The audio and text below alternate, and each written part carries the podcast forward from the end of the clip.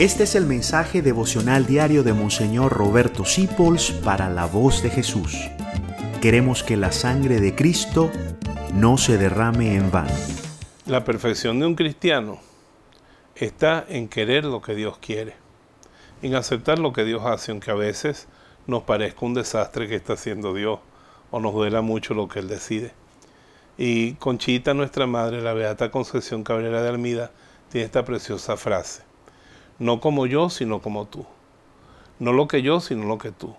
No cuando yo, sino cuando tú. Lo que tú quieras, Señor, eso es lo que quiero yo. Y eso lo debemos llevar siempre a la oración para que la oración sea humilde. No decirle a Dios mágicamente, o porque yo soy chévere, tú vas a hacer todo lo que yo te diga. Dice, Señor, a mí me gustaría esto. Pero siempre, primero tú. No lo que yo, sino lo que tú. No como me parece a mí, sino como te parezca a ti.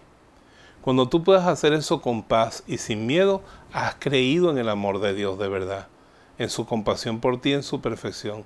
Y entonces ya estás en sus manos y estás en el verdadero camino. A mí me gusta mucho repetirme eso en silencio. Y cuando me toca esperar algo que anhelo con toda mi alma, yo le digo, Señor, quiero esto, pero siempre. No como yo, sino como tú. No lo que yo, sino lo que tú. No cuando yo, sino cuando tú. Lo que tú quieras. Eso es lo que quiero yo. Gracias por dejarnos acompañarte.